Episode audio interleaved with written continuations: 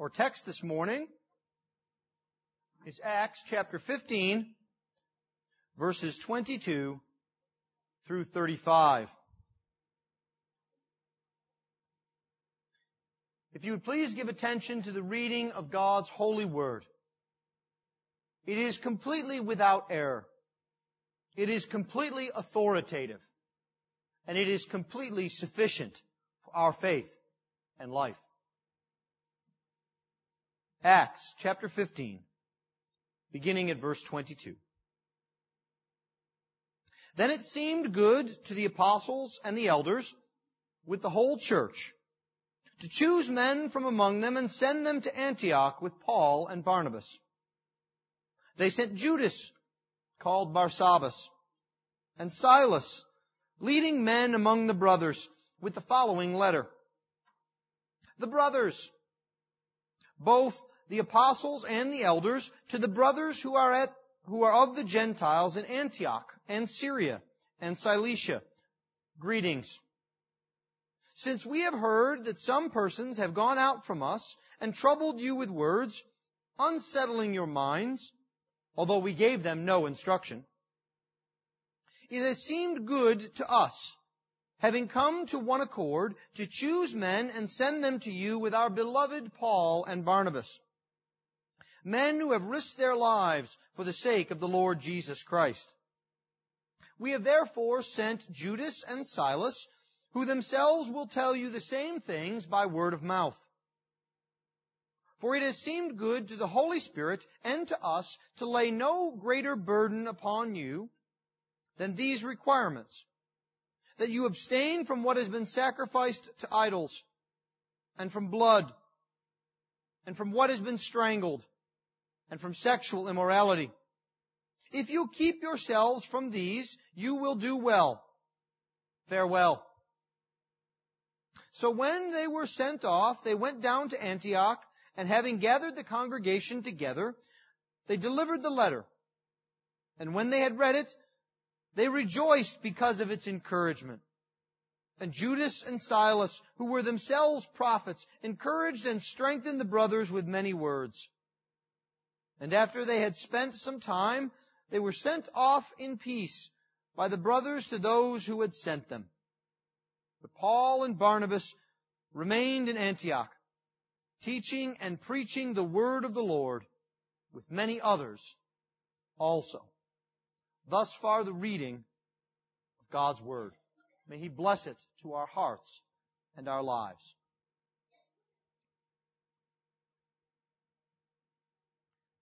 Have you ever wondered what keeps things together? Perhaps there's some sort of a machine that you have seen and wondered how it operates and stays together. Or perhaps, especially at this time of year, as there is a multiplicity of church activities, perhaps you wonder what keeps the church together. What's the big deal with the church?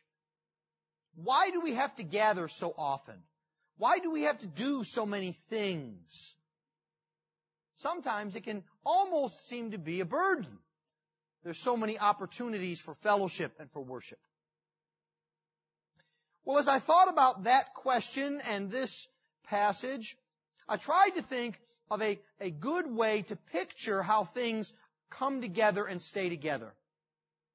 And I thought long and hard and came up with a very deep and philosophical example that is enjoyed by many who are very close to me. I thought that keeping things together a good analogy is to think about Legos. Now, you see, Legos by themselves, as I can testify to, are quite annoying. They are little pieces that are left in the rug and on the floor and that you step on in the middle of the night and cause you to have great pain in your feet.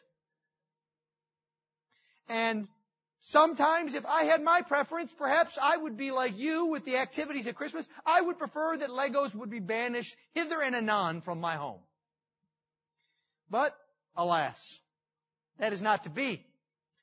And so I thought about what the purpose of Legos are, and that is as I watch my children work with them and build with them, and have you ever noticed that Legos, when they are put together, create things. They create things of substance. Perhaps the Millennium Falcon, or uh, the Easter Bunny, or a house, or a farm. You never know. But they come together, and you notice that in order to put Legos together, you must have actual Legos. You can't have the kind of fake Legos. Because they won't interlock correctly. They have to fit together. They, they interlock one after the other to build huge things. In a sense, this is humorous, but that's what the church is like. Interlocking pieces as we come together to build something so much more magnificent than the individual pieces that we are. The church comes together and is bound by the gospel and bound by love to build the body of Christ. It's these connections that are important. It's these connections that we're going to look at here this morning. As we see an opportunity for a connected church, a church that is bound together in love and in the gospel. And so I'd like us to see three things about these connections this morning. First, I'd like us to see how the church goes about building connections. How the church brings itself together and builds these ties that bind. And then secondly, I'd like us to see how the church goes about strengthening the connections that are already there. It's not simply enough to build connections, we must strengthen them and keep them strong. And then finally, we must realize that having these connections is a great joy to us. And we'll see the church as it begins rejoicing in the connections that they have. So building connections, strengthening connections, and rejoicing in connections. Let's see what happens here as the council has finished and they begin to send word to the church. Notice how our passage begins this morning. In verse 22, it seemed good to the apostles and the elders with the whole church to choose men from among them and send them to Antioch with Paul and Barnabas. Now remember our context. Paul and Barnabas and the church at Antioch were very concerned because some had come down from Jerusalem and told them that they had messed up the gospel. That the gospel was more than simply believing in Jesus.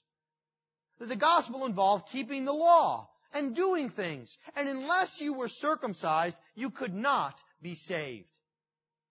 And you remember how the church at Antioch took this. They were concerned. There was a sharp disagreement between Paul and Barnabas and those who had come down from Jerusalem. But they also knew they couldn't take matters into their own hands. And so they gathered together and sent off Paul and Barnabas, along with some others, down to the council to get all of this straightened out. And so now, after a discussion, things have been straightened out, and Paul and Barnabas know everything is going to be okay because the gospel has been upheld. But the question then comes, now how will the church at Jerusalem deal with this issue? It's a sticky issue. Because you see, they need unity. And there's at least some sense of embarrassment that might come over the church at Jerusalem. They need to somehow bring together the church and make sure that the solution doesn't do more damage than the problem. And so what they begin to do is to show how they are connected to the church at Antioch and the Gentile churches at large. They begin to build connections within the church. And I want you to know what they begin with. They begin with humility. They begin by showing humility in order to forge these relationships. See how their letter begins. It seemed good to all of them to send this letter. So all the elders, all the apostles, the whole church together said, this is a good letter to send. And it begins, the brothers, both of the apostles and the elders, to the brothers who are of the Gentiles. Now I want you to notice that they do not begin here with a superior tone. Have you ever written to a company or an organization to try and get something rectified? Perhaps nowadays you don't take out pen and paper, you send an email. and you get a response back that is something like you think should have come down from Mount Sinai, well, you know, if you had only bothered to read the fine print in our warranty, surely you would have known that this was not covered. However, we will be so gracious as to answer your difficulty just this once. And you think, what is with this? What do you think of yourself? Perhaps that's how the apostles and elders could have written. They could have written the apostles who traveled for years with our Lord Jesus Christ and learned everything from His hand firsthand, not secondhand like you, and who grew up in the temple worshiping the Lord God for generations. To these mean Christians, lowly Gentiles of Antioch. A little bit of a different feel, huh? But instead, the Greek is actually very instructive. It says, the apostles and the elders, brothers.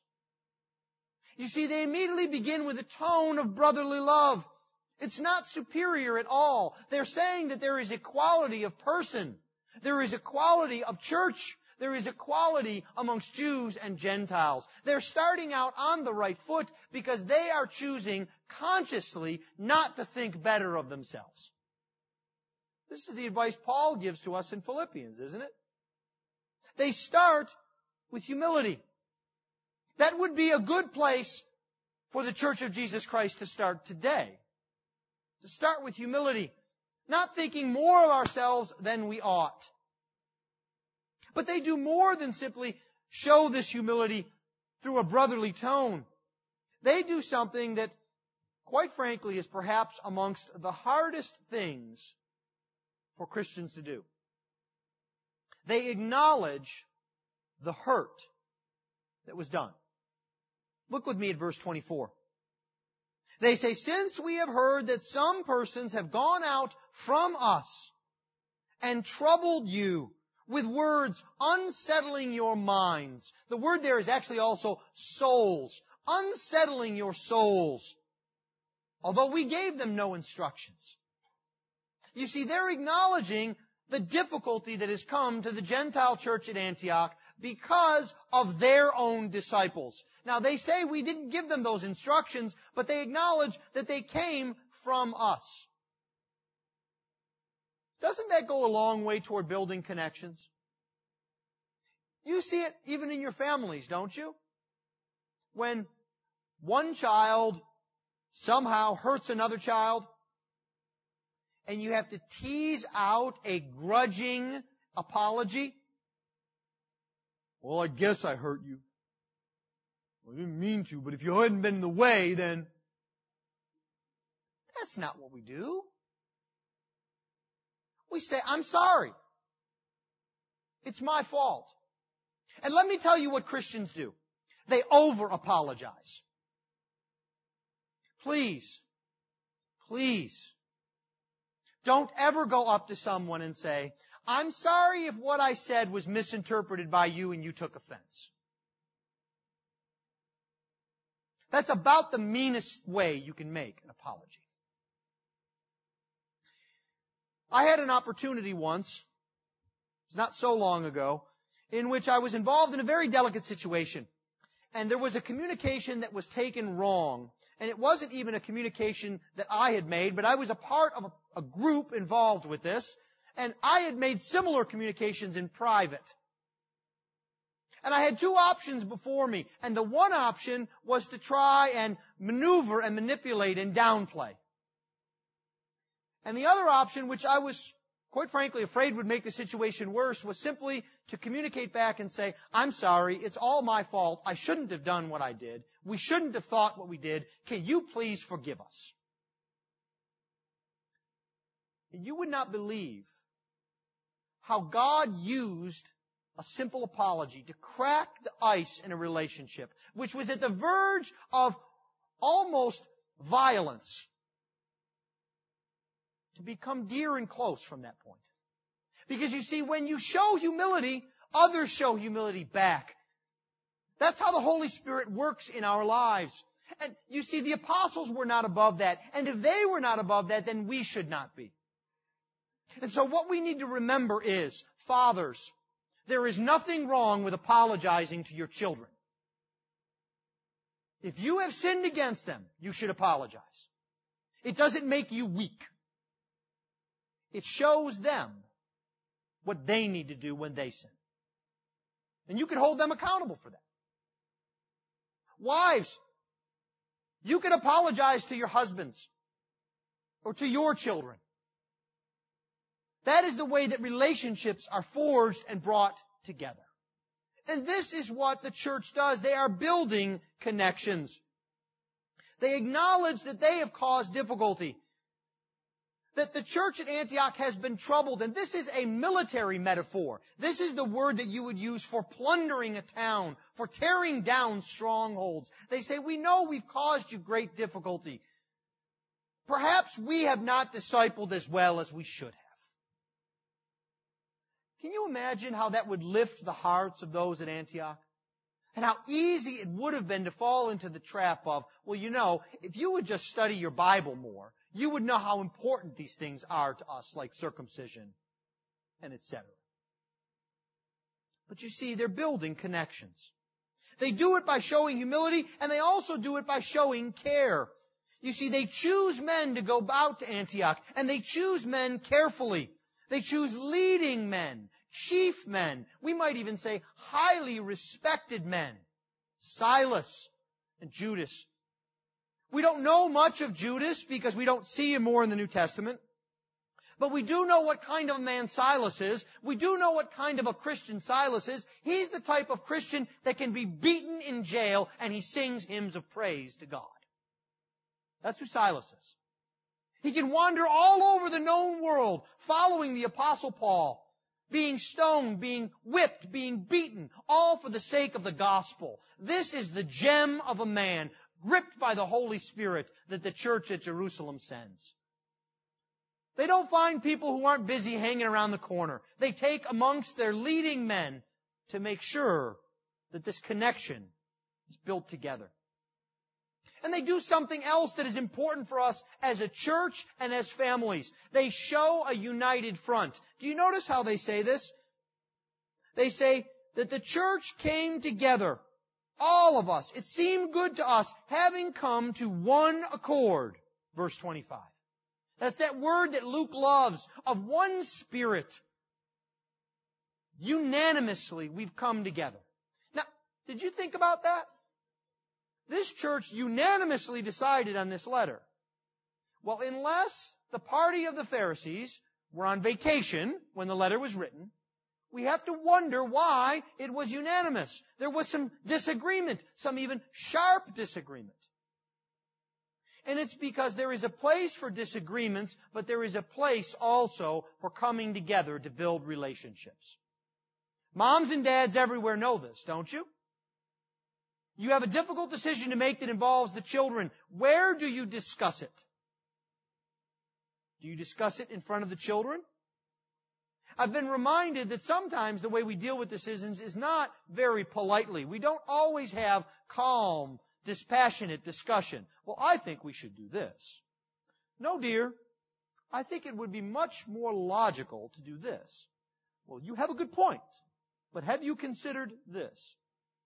No, sometimes these conversations amongst husbands and wives go something like this. Are you crazy? What in the world are you thinking? Right? Do we have those conversations in front of the children? No, we don't.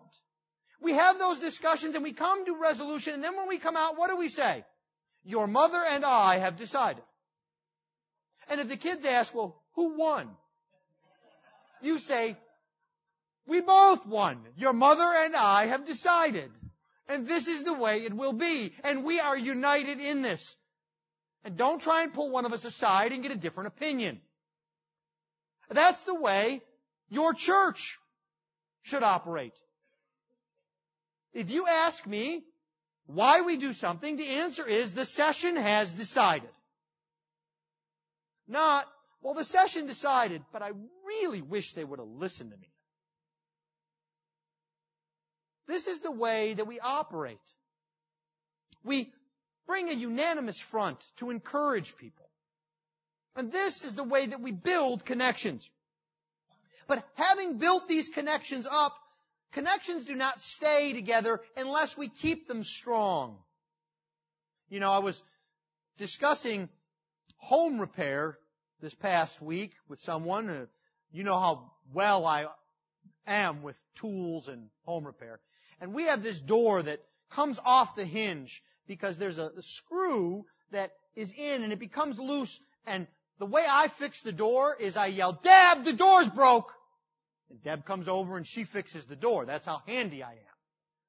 And so I was advised that one of the things that you can do in order to keep this screw from vibrating and from coming out is you could put a little bit of stay tight glue or something. I don't know. I don't even, I'm not even sure where you'd buy it, but I'm sure you can buy it somewhere. And you put it on the screw and that keeps it stuck. It's told that this is often used in automobiles because with all the vibration. You see, sometimes it's not enough to just build connections. We have to have the glue that keeps us together. That's true of the church as well. And the glue that keeps us together are the proper use of authority and the proper self-sacrifice. Knowing our places and using them as a blessing to others. Notice what the church does here. As the church at Jerusalem sends word to Antioch, they don't say, well, you know, your opinion is really as good as ours, and we didn't really want to give it much thought, so uh, do whatever you want. How encouraging is that? Instead, they say, we are the church at Jerusalem. We are the apostles and the elders, and we have come together, and we have decided. And the word that's used there for decided is a very firm word. You see, in the, Bible version that we have in front of us, it says, it seemed good several times. But that Greek word for it seemed good is the same word that we get dogma from. You see, it seemed good, but we also have decided and there is an authoritative decision behind it. It's not, it seemed good, take it or leave it. It, seemed good to us, therefore we're writing you this letter. Because we don't want any dissension in your midst either. But the proper use of authority in the church does not begin with us. It begins with the Holy Spirit exactly where they describe it. Do you notice what they say here? It seemed good to us, verse 28, but it also seemed good to the Holy Spirit and to us. You see, the proper use of authority is spirit-led authority. That means that we lead in our churches by the Spirit. We look into the scriptures. We look back as Peter did and as Paul did, and we look back at the mighty acts of the Spirit, and we see how God has worked. We do as James did. We open up our Bibles and we say, it seems good to me, and the prophets agree. And that's the way we lead in our homes too, isn't it? You know, there's only so long that you can say, because I said so. Because the Y birds begin to come out. It's about what, three or four years old maybe? Clean up your room. Why? Because I said so. Why? Because I'm your father. Why?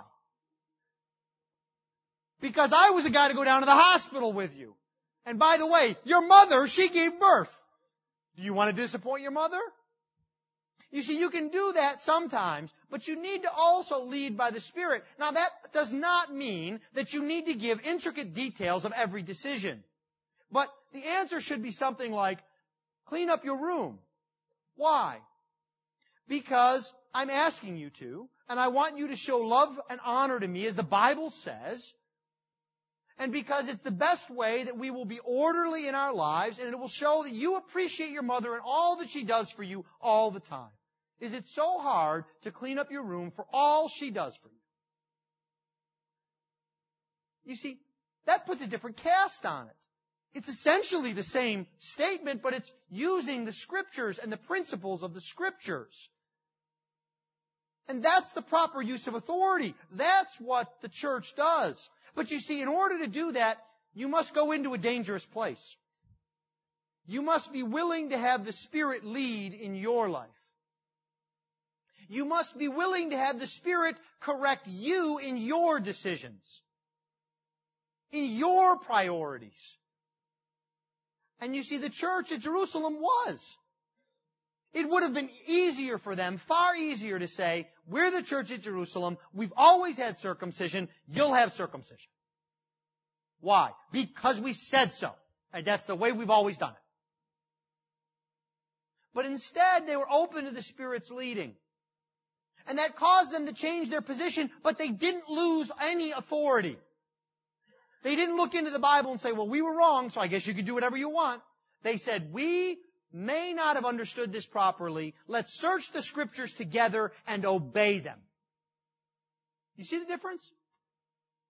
It's a proper use of authority that leads to strengthening connections. There's also a clear leadership that happens. You see, they say it seemed good to us. We decided this is better than James's. Well, I judge it to be the case. They make a decision and they are clear about it. They send a letter and then they send two prophets along with the letter to explain the letter. They want to be as clear as possible in their instructions. And that's hard to do, isn't it? Especially when we want things done and we want things done in our way. This is perhaps the Achilles heel of most children. They ask for something or they want something and somehow children seem to think that asking vaguely and in hushed tones makes it more likely to get the answer yes. That's not the case, kids. You see, you need to be clear about what's being done. You need to be clear about what you want. And then parents, you need to be clear about where you are going. Don't give vague instructions. It's like the way that we pray. We pray for particular things particularly. We think about them. This is the way that the church at Jerusalem leads. They want to confirm what's being said not hide behind it. And the church responds at Antioch with a proper mode of self-sacrifice. You see, the proper response to correct authority is correct submission. The church at Jerusalem sends over these four requirements. And the word here for requirements is a very interesting word. It's the only time it's used as a noun here in the Bible. It's usually an adverb talking about necessary actions or necessary modes of operation. But here, the adverb is turned into a noun to say the things that are necessary. We might ask ourselves, well, why are they necessary? You said circumcision wasn't necessary. How important is it to keep from things that are strangled? For many of us, that would mean no turkey dinner or no chicken in every pot. What is the church going on here and saying and doing? Does it mean that we shouldn't be eating rare steaks? Because we don't want things with blood. What's with this mix of what it seems to be some things that are ceremonial, like eating things with blood, and then other things that seem to be moral or very important, like sexual immorality? How are these things mixed together? And I think what's being said here is that these things are necessary because of the present emergency that the church finds itself in. You see, they're saying to the church at Antioch, you understand the principles, but you need to know, remember verse 21, that Moses is read in every synagogue every Sabbath. And it's going to be very hard for your Jewish Christian brothers to give up what they have lived for for decades. You don't want to quit this cold turkey. You want to ease out of habits. And so why this is necessary, it's necessary for your brothers. It's necessary so you can have table fellowship with them, so you can have connections with them, so you can be built together as one church. Not two, not a Jewish church and a Gentile church, but one church together. That's why it is necessary. Let me ask you this. Are you willing to give up things that are permissible for others? Are you willing to sacrifice that others might be strengthened in their relationship with you? Because you see, that's how the church is built. It's not built on pride. It's not built on rights. It's built on self-sacrifice. Because the church is founded on the cornerstone of the cross, which is the ultimate sign of self-sacrifice. Not a one of us deserve anything but hell and misery. But Jesus Christ, who deserved everything, sacrificed everything, became a man, lived a perfect life among sinners, and died on a cross that we might be made one with Him. Do you know that truth? If you don't, then I pray that you would read the scriptures. I pray that you would ask me. I pray that you would come to know the Lord Jesus Christ as the ultimate self-sacrifice. That you might be freed from sin and death and misery. This is the way the church is strengthened in the midst of its difficulty.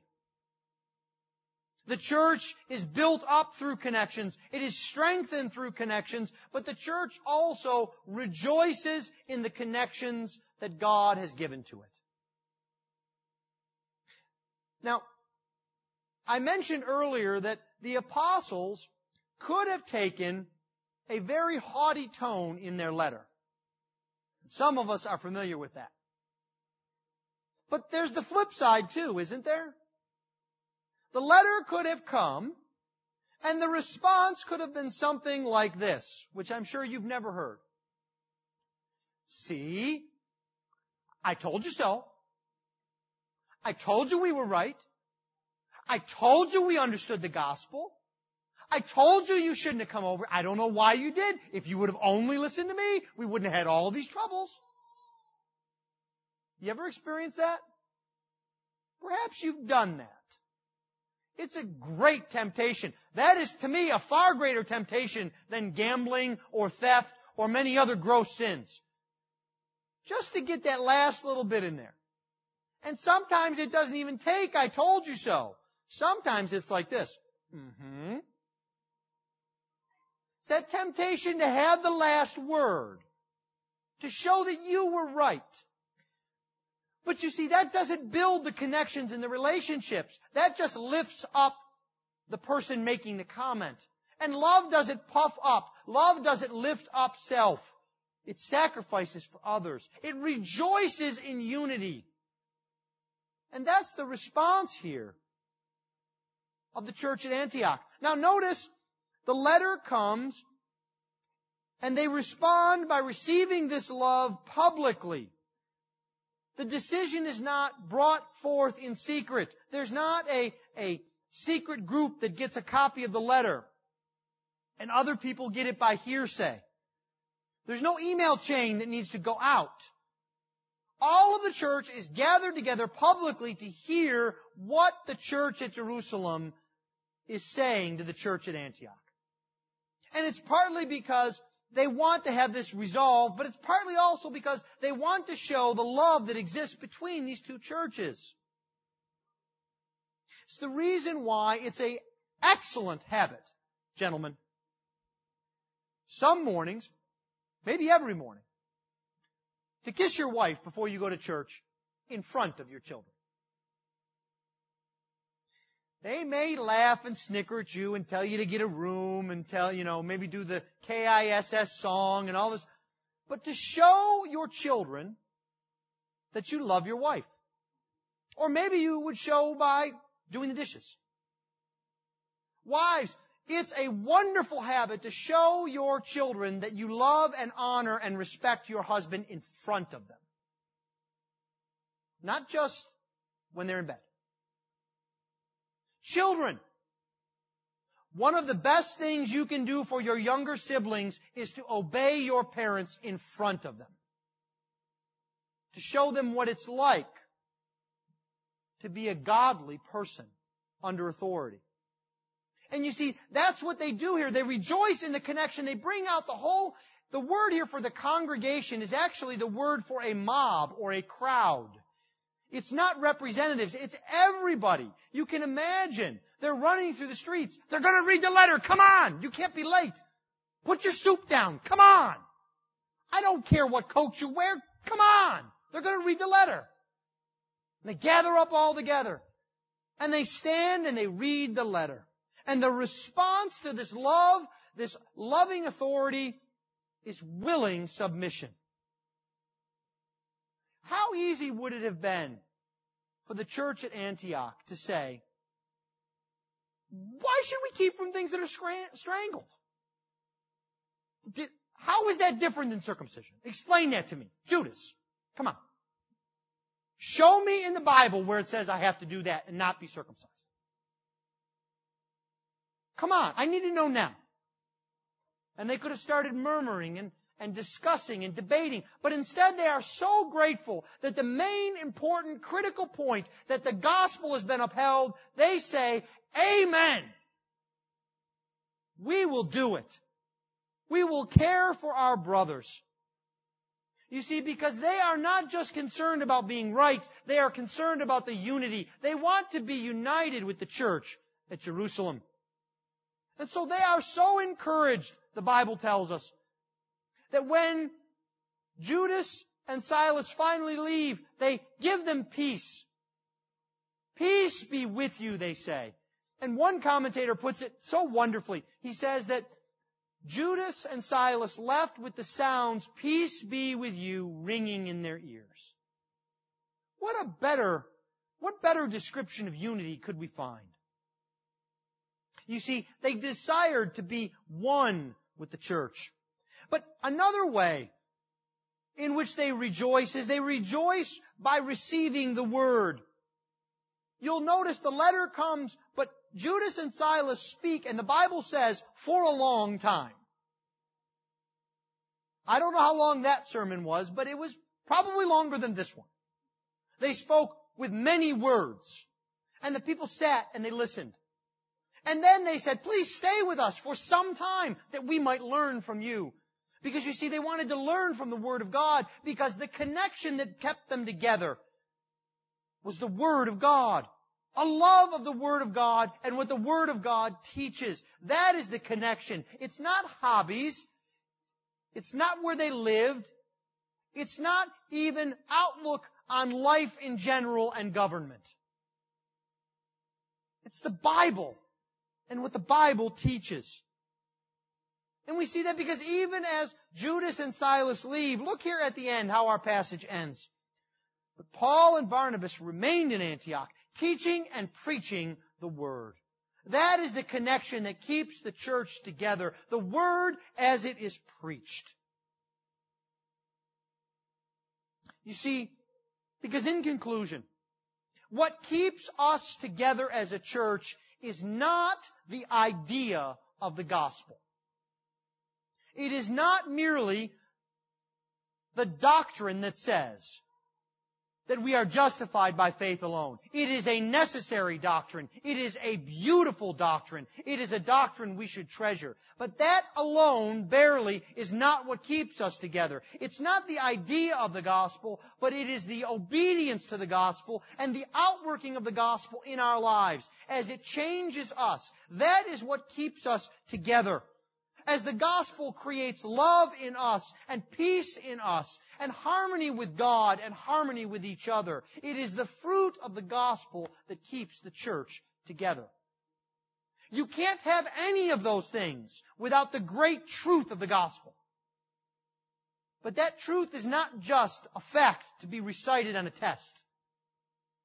It is a principle it is a biblical command to be lived out, to change our lives, and to bind us together forever. You see, because Christian, if you profess that your only hope is the Lord Jesus Christ, then you must look around you.